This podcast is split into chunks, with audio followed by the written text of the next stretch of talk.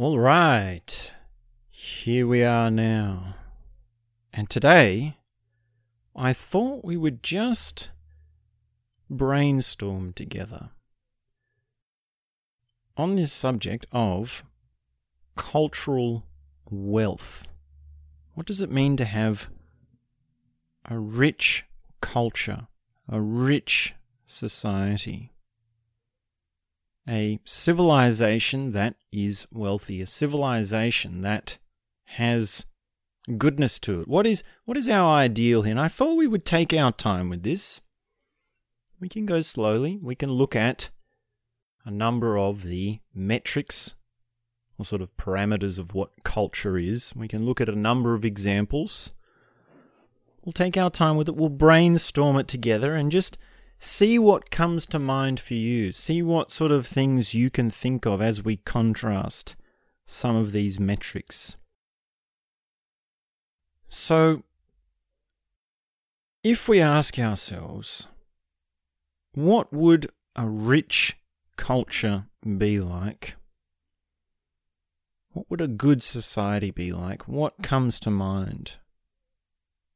What sort of place would you want to live in? What sort of town would you want to live in? What sort of things would you want to be able to do with your life?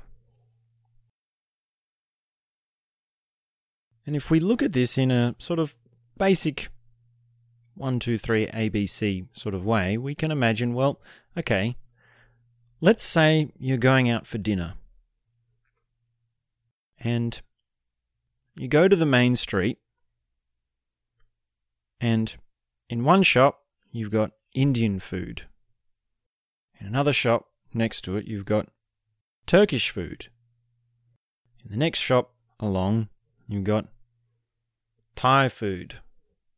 And in the next shop, you've got big American pizza. And in the next shop, you've got Italian food. And in the next shop, you've got Mexican Mexican food. And it goes on like this on both sides of the main street. Now, your choices of what to have for dinner is rich, right? That is a wealthy culture by this one single metric of what are you going to have for dinner?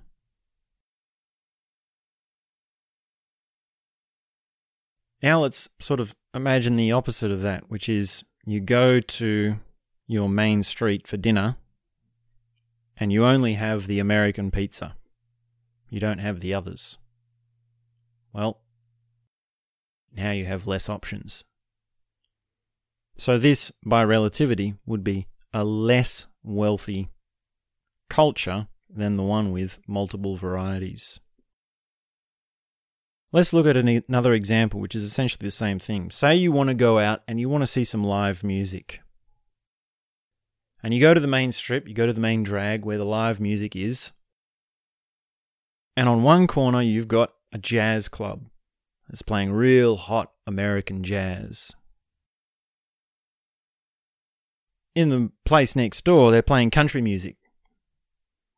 And then in the place next door, you've got some auditorium where they're playing chamber music or classical music. And then in the next place along, there's some heavy metal or some punk bands. It's a rock house. And in the next place along, well, you're going to have some techno music or some sort of DJ that's doing electronic EDM or something of that sort of variety, more modern, more sort of dance. Now, this is the same thing as the food, right? You've got multiple choices, you've got multiple varieties. Now, from here, you can sort of start to see immediately that it's not just variety that is our metric, it's also quality. Because you can have a jazz club which is playing real, authentic, tasty jazz and the musicianship, the, the caliber of the musicianship is really, really alive. You've got some really good, interesting musicians. And yet you can also have a jazz club which is lacking in talent. You can have sort of student bands or sort of half assed musicians or sort of second rate musicians that are just sort of weekend musicians and they haven't really honed their craft. That that difference does exist. Right? That difference is there. And you could say, well, in an ideal wealthy society, you would have clubs which are incentivized to bring on really good musicians, right? If you have a jazz club, then you want to have really good musicians because then more people come and then you make more profit. You sell more drinks, you sell more tickets to shows, and it works. It, there's a there's an incentive to quality there. Then the opposite is true. If you bring on the amateur musicians, well then people don't come and then it dies and the jazz club ultimately has to close. But that metric that isn't always quite there. That difference isn't really in it. Because what you're serving up depends on the market. If there is a market for jazz musicians, if people really want to see jazz music, if there's a whole score of people who are going to go and see that jazz music no matter what, then you can still make profit from that jazz club, even putting on second rate musicians. And in many ways, in so many ways, that is actually what defines the music industry. That is actually what defines the culture of our music. It is the market, it is the demand. And it's not as though people are sitting back and saying, oh, we need to choose something that is diverse. We need to choose something that is of a high quality. Not at all. They're sitting back and they say, okay, we need to choose something that is going to appeal to the market. So when someone goes to open a music venue, they've got the choice, right? They can make it a jazz club, a country music club, a chamber music orchestra club, classical music, or a EDM techno club. And their choice is going to depend on the market. This is our capitalist climate that we live in. That is what decides our culture. Now, let's take another metric. Let's sort of swing this away from capitalism before we go down that too far. Say, instead of going out for dinner and wanting a variety of foods, or going out to see music and wanting a variety of music, you say, okay, I want to go out and I want to study something. I want to have an education. Now, there, the same metrics apply. You want to have a variety of options. You want to be able to study engineering, robotics, maybe they're the same thing, or the humanities, history, literature, English, philosophy, psychology, and the sciences, biology, physics, astro- astronomy, astro- maybe astrology too, right? You would want to say well, if we're including variety, why not astrology? you could you could say that's a, actually that's actually another insight that maybe we'll get to, right? But you want to have a variety of things that you can study. Now, there was a time in Australia when you could go to university and enroll in a course for free. There was free tertiary education and that was under the Prime Minister of Gough Whitlam. And that was one of the defining moments in Australian politics. That was a that was an iconic moment in Australian politics where a politician actually stood up for the common people. They actually did something for real folk.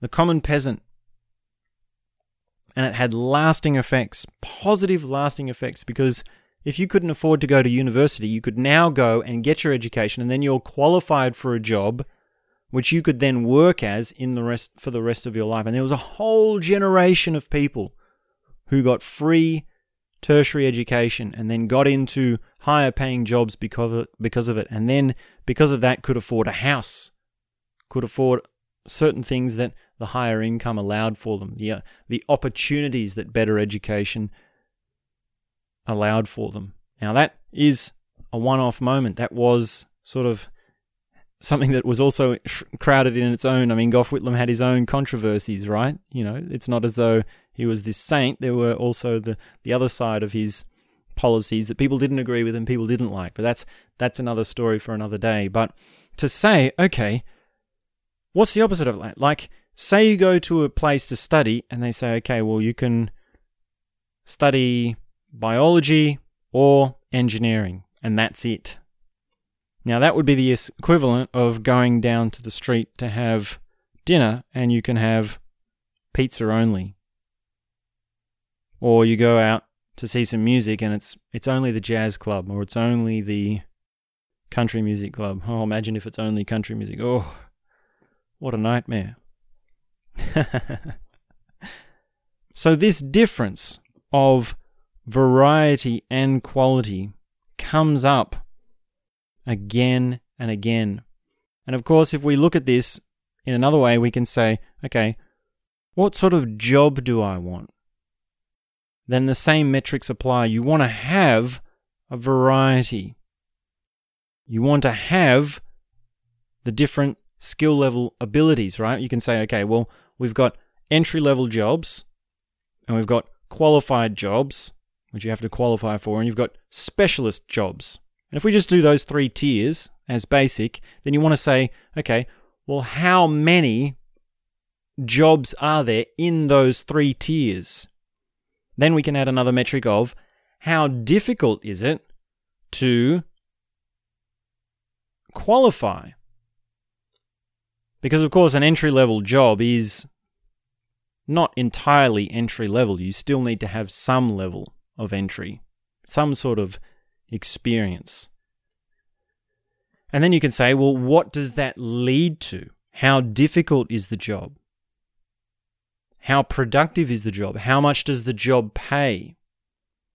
And this dovetails into economics, which is how much you earn then allows you to say, well, how much can you spend? How much disposable income do you have? How much can your money buy? Now, there was a time in Australia where you could get an entry level job or like a trade, and you could work in that job and you could save for a deposit for a house, buy the house, and then pay that mortgage on that house and then own that house. And you could afford to buy a car, you could afford to pay for the kids, for whatever activities that goes along with raising kids, with having a family. You could afford to take a holiday. This is a rich society, right? This is a wealthy society. You have the variety and you have the power. Now, you could say, well, where are we now? Now, that's a sort of out of my field of commentary, right? I'm dealing with metrics. I'm not dealing with current climate state of affairs. I'm not a, I'm not a current affair speaker right? But we could say, well, now we have a higher level of entry, you're paid less, and it's more difficult to buy that house. It's more difficult to have that Australian dream of working a job, buying the house, having the family. That has actually become less accessible to us, which means we are not as good, we are not as wealthy in our society. And I think that's that's a very real reality for us in Australia at the moment. But you could say, well, what does that mean for the arc of culture? What does that mean for the arc of our progress in our economics, in our lifestyle, in our civilization, in our cities and lifestyles? Because you notice that it's not just variety and quality that we need in all these things. It's also accessibility, right? In the example of going out to eat, or going out to see music, or even going out to get an education or a job, these things all sort of assume that you're going to have the variety right there in front of you as if it's a menu. Whereas in reality, the jazz club is not going to be right next to the country club. The jazz club is going to be downtown, and the country club, the country music club, is going to be uptown. Or may- maybe it's the opposite. I don't know. right? And if you want to study biology, then the best university to go to is in one city. And if you want to study the humanities, then the best university to go to is in another city or another country. Right? So this thing of accessibility to have to have all the food joints in a row well, actually, that is sort of more common. When you're talking about a university, then it's bigger and it's sort of like, well, it's sort of expected that they are further apart geographically. Then this thing of accessibility really comes in as a big factor. And here we would say, well, what about infrastructure? What about the actual, real, tangible transport? Right? This is another staple of a rich society. Imagine you can say, okay, I live in my house and I want to be able to go and get something, whether it's a job, an education, a meal, or some music. And what I have to do to do that is get in my car, drive within a radius of one hour driving, and I've got what I need. I've got what I want. I can go to university, and it's a one hour commute there and back.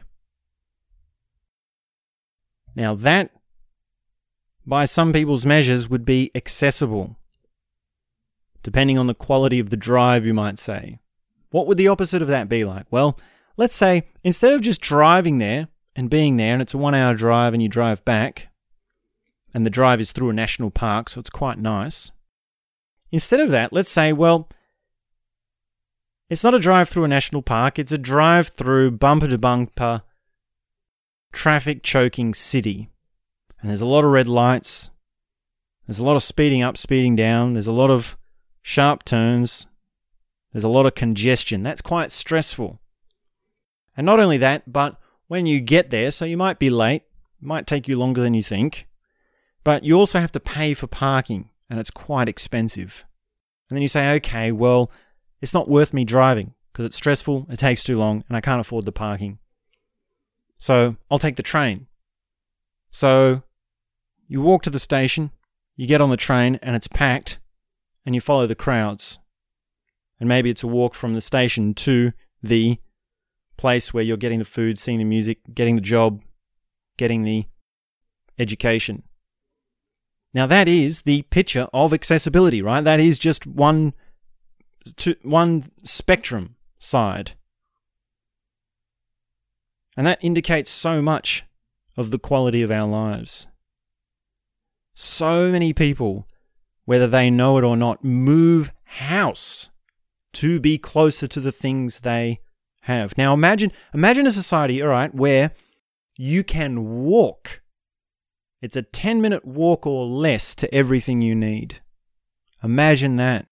So you're not even driving. You can walk to your food strip, your main road food choices. You can walk to your music strip, your music clubs. You can walk to your place of education. You can work to your pl- walk to your place of work.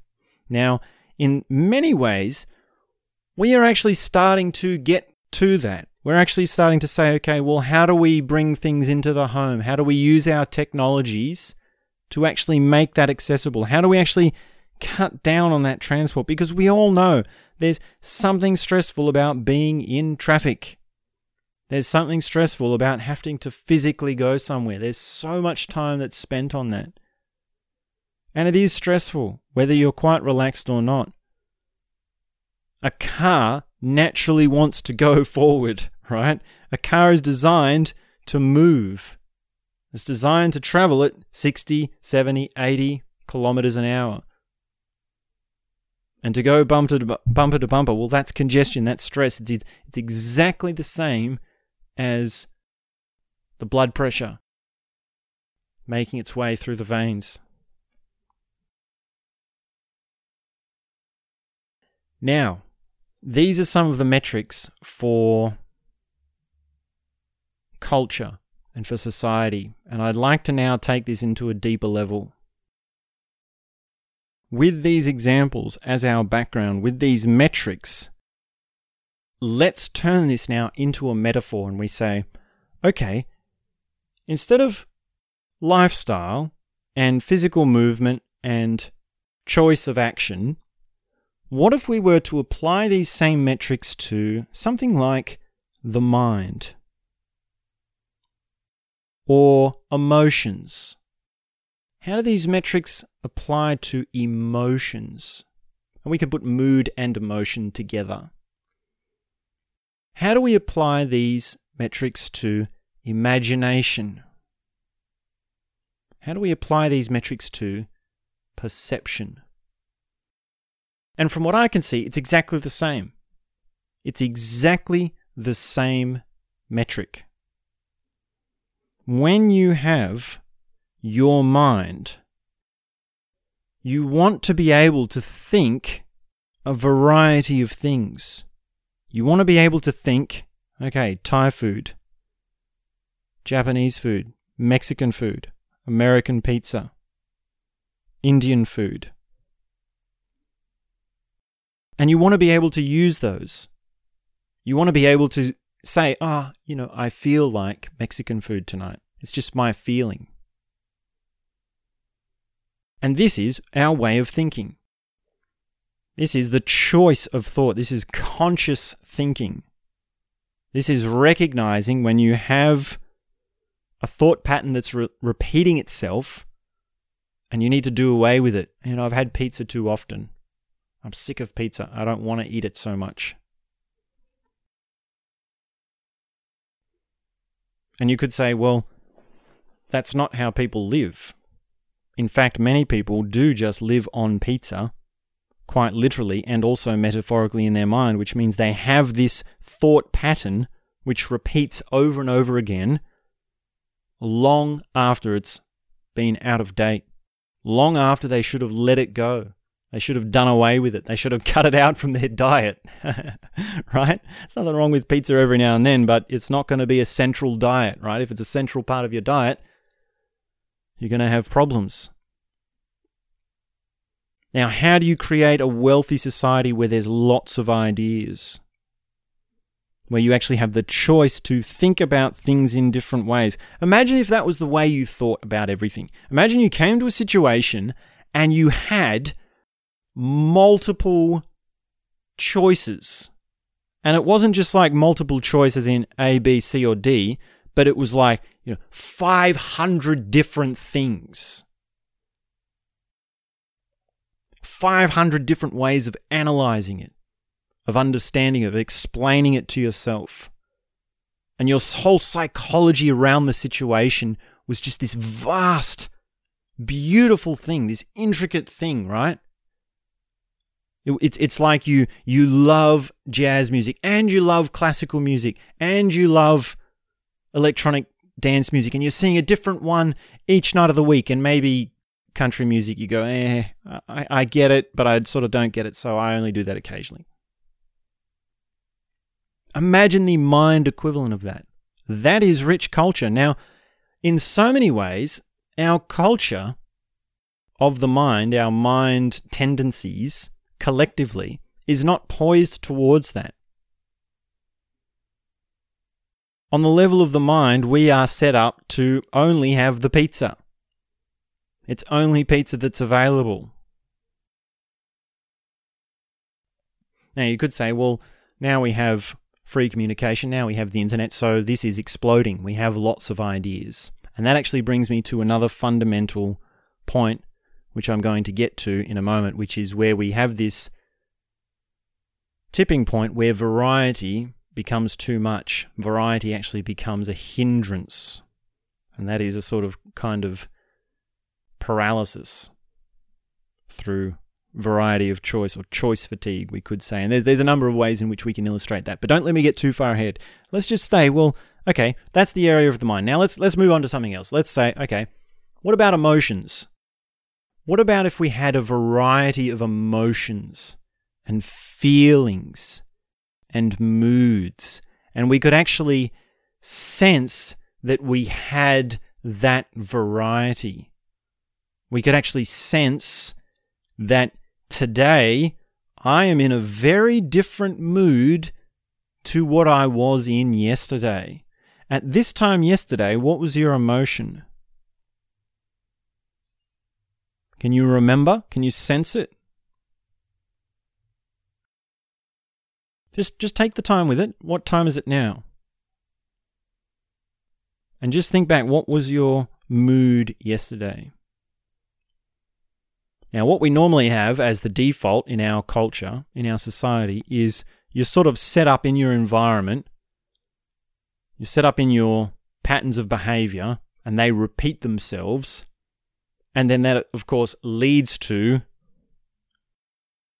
the repeating patterns of moods. And in the mornings, you feel sort of the same every morning.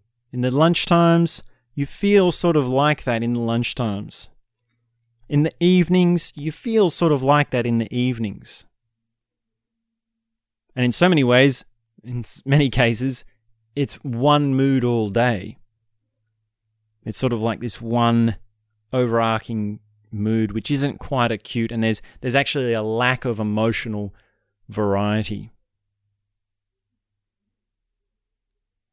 And it's in that that we have entertainment which is designed to get straight to your emotions.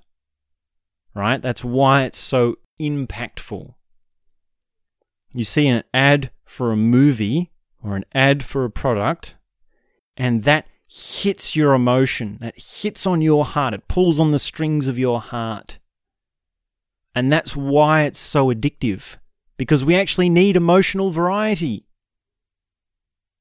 When you see that ad and you get a spark of emotion, even if it's a negative emotion, then that's a, that's a feeling that you need more of. Because we're lacking in our culture of that emotional variety, of that emotional quality. Now, if you recognize this for yourself, this is how advertising can lose its grip on you. This is one of the this is one of the core insights for transcending your culture. This is this is absolutely critical wisdom that I'm sharing with you here now.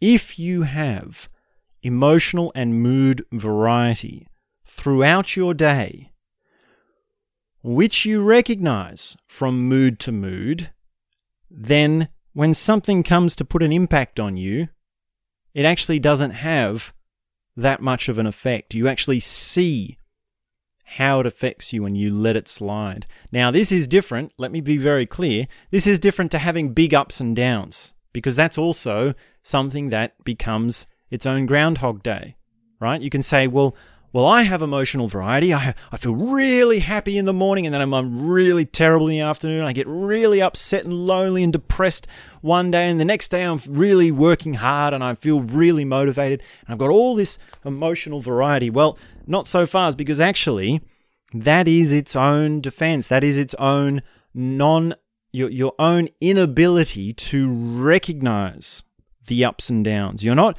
you're not actually having the emotions in that picture. You're not actually experiencing them deeply. Because when you experience a mood deeply, you're actually owning it. You're actually going in and out of it consciously.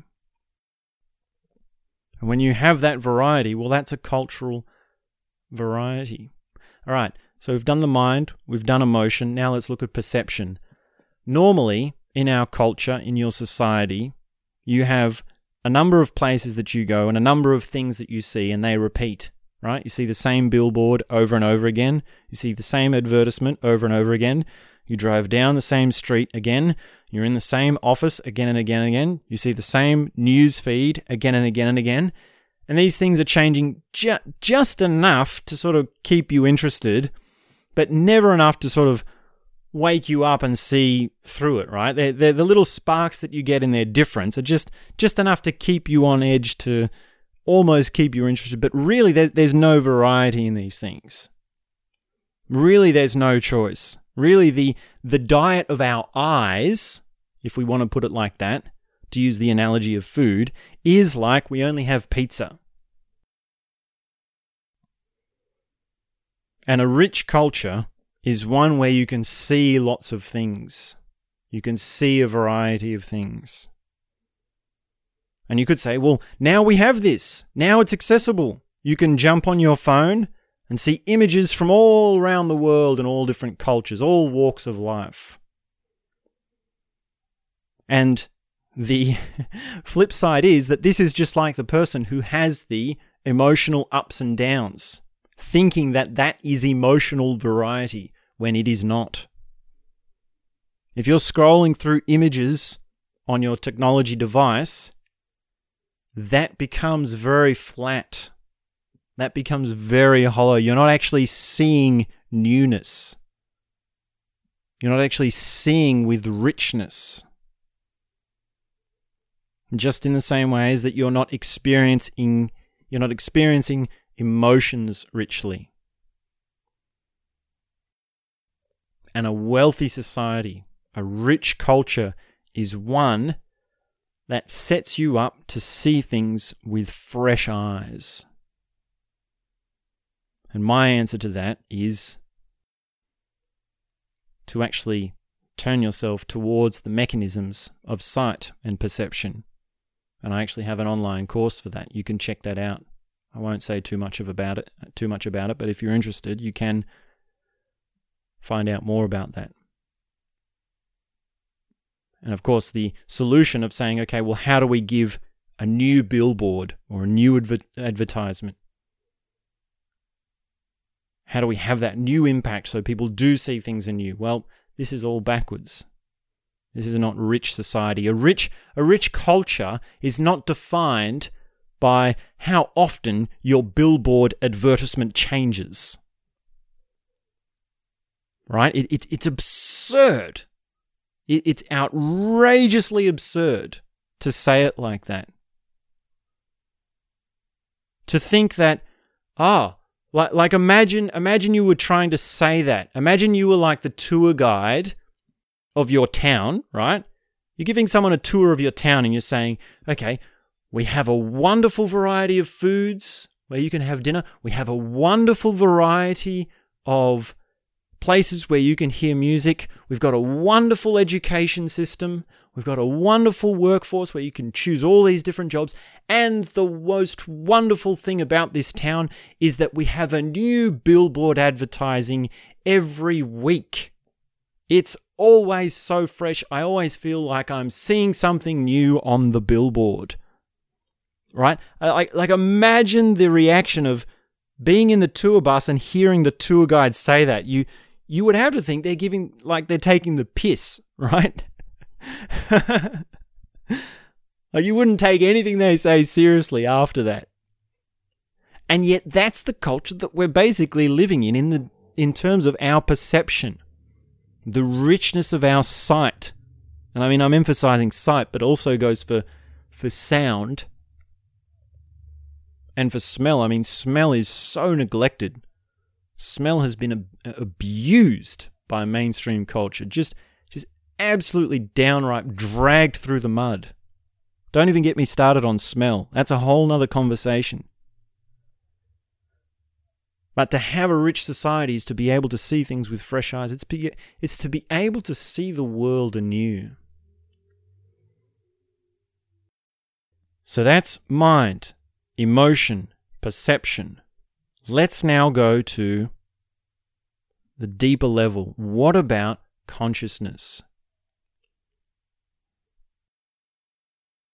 What does it mean to have a culture where your consciousness has variety, depth of quality, accessibility, and just an overall general freedom.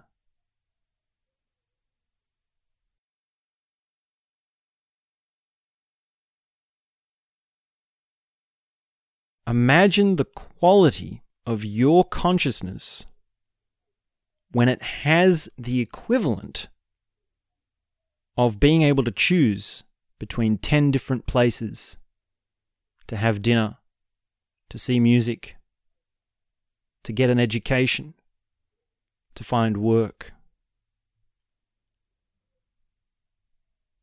Now, perhaps you might say, well, how do you define consciousness at this stage? Exactly, Dosta. And really, I'm leaving that for you to sense for yourself. In fact, it doesn't really matter so much at all what the definition is for this conversation. Because if you can follow along these differences of mind, emotion, and perception, then the logical step beyond that is consciousness, or at least one of the logical steps beyond that is your consciousness. And we could say consciousness is your ability to traverse new things. It is your agency. It is your experience. It is your sense beyond the eyes. It is that thing that can't be put into words. It is that thing that's most precious to you, most core, beyond the surface levels of life. And what does it mean to have a rich culture which actually allows for that freedom?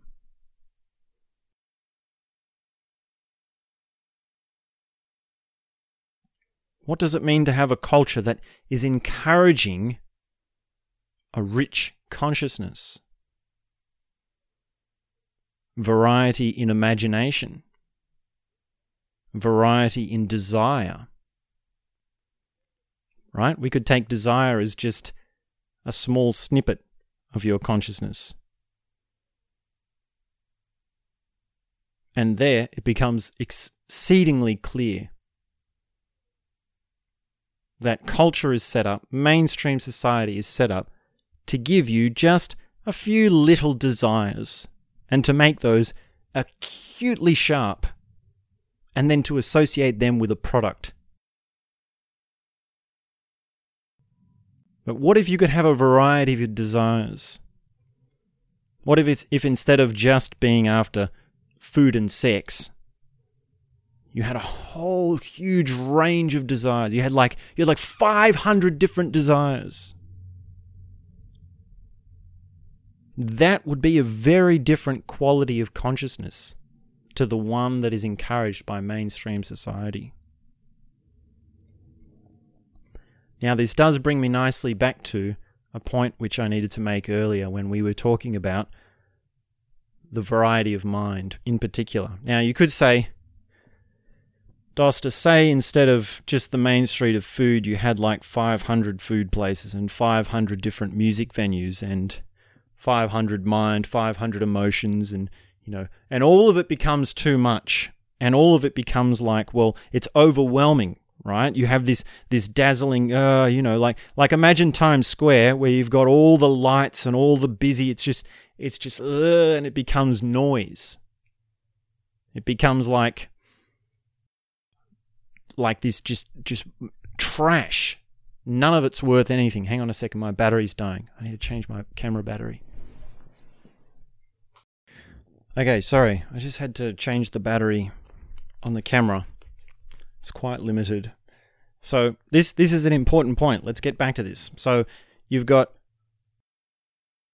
dazzlement, bewilderment by too many options, by too much variety. Well, now that's exactly where consciousness comes in. When you have agency, when you have deeper perception, simplicity emerges from chaos ease of choice becomes accessible to you when you are conscious, when you are aware. This is exactly the definition of consciousness like turning up to the bewildering dazzlement of all these choices can instill a feeling of overwhelmment, of hurt, of impulse, of reaction, of, uh, stress, or it can give you a sense of beauty. It can be like, wow, what a time to be alive. It can give you a sense of awe. It can give you a sense of amazement. It can give you a sense of, wow, this is rich, right? I have so many options. Isn't it wonderful to have this variety? But those two differences is in the quality of your consciousness. It's in the quality of your mind, the quality of your emotions, the ability of your perception. And the thing that sits behind all those things is awareness. Or consciousness, for want of a better word.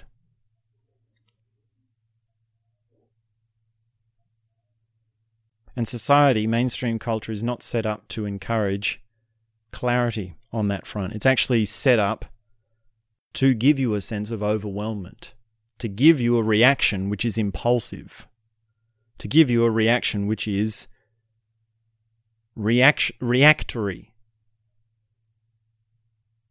Right? When you're conscious, when you're aware, you're not reacting to things. You're not overreacting. You're not responding. You're actually considering. You're actually assessing the situation. You're actually sensing where your clarity is. Right? The difference would be okay, we've got 10 choices here for dinner. Am I going to have Mexican or pizza or Thai? And the unconscious version of that is a, oh, I think I want Mexican, but I had it the other day, and oh, I want to have pizza, but I didn't like it, but then I did like it, and I think, oh, I've had too much of it, and oh, oh I should have Thai, but I'll, oh, I'll just go for Indian.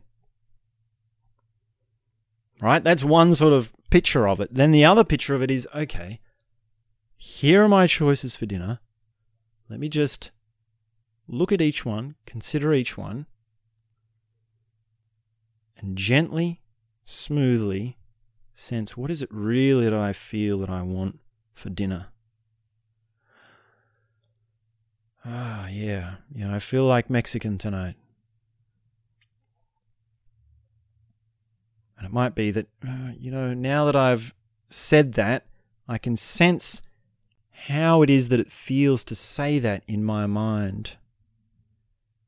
And there's something distasteful about that.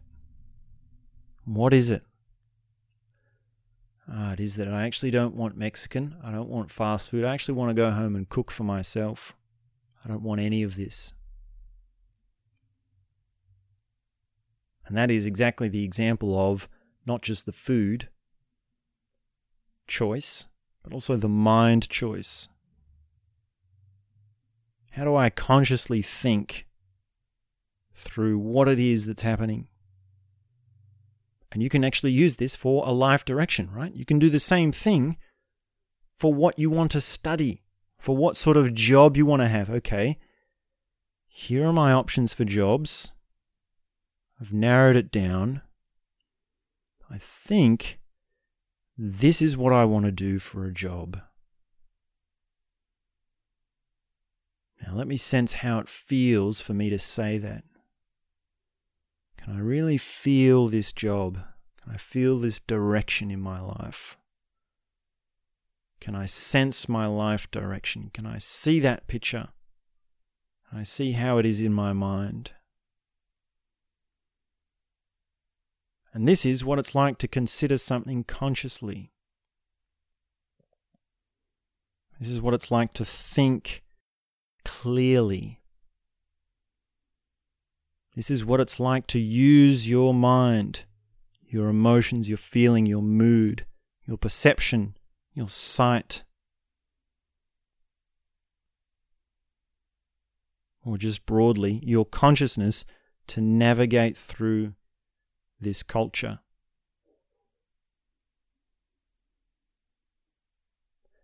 Now, this is just one way of going through this conversation because we can say this is how culture is in a time and place. And we can say this is how culture should be, right? We can discuss that. Should we have a jazz club or a country club? What sort of music should we have? And we can say, well, this is something that's very wrong. This is something that's very destructive. This is something that's lacking. This is something we should actually do away with. and we can discuss well, how do we get there? How do we build these businesses, these institutions, these collective communities, these groups of people? How do we interact with each other in these ways? But at least here for this conversation, now we've got the metrics, now we've got the dynamics, now we've got some of the examples for what's going on. The actual population of it doesn't matter. The, the actual examples don't matter. It's more important that we understand the, the mechanisms of society. And of course, ultimately, we should be aspiring to the utopia. I am a strong believer in the potentiality of an absolutely glorious utopia for humanity. This would be a rich culture that comes from all corners of the world, that is authentic, true to its traditions and its history, accessible, available, that comes freely with a wealthy and overflowing economics. And occurs without a harsh impact on the environment, that occurs and exists and is sustainable without depleting natural resources. And I believe that world is possible.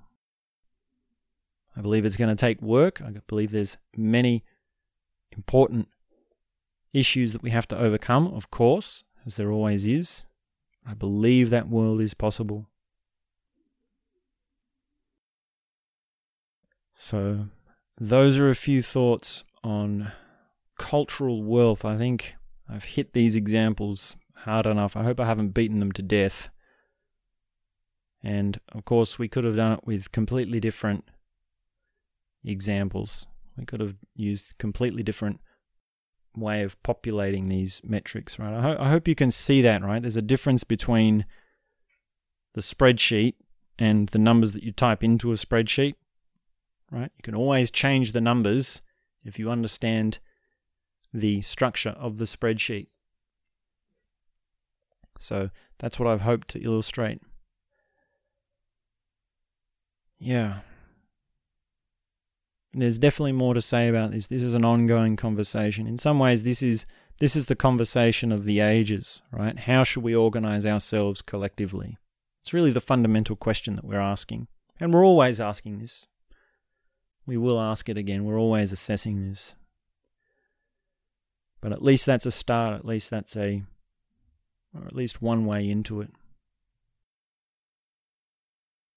All right. Thanks very much for tuning in. Please do leave me a comment.